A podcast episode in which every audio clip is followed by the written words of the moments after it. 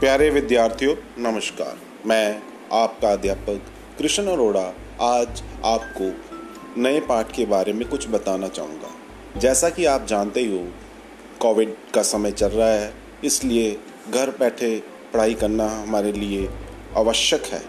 हमारी सोच बू, सोच बुद्धि के विकास के लिए ऐसा करना ज़रूरी है। इसलिए आओ, हम सब मिलके इसके माध्यम से पढ़ाई शुरू करते हैं।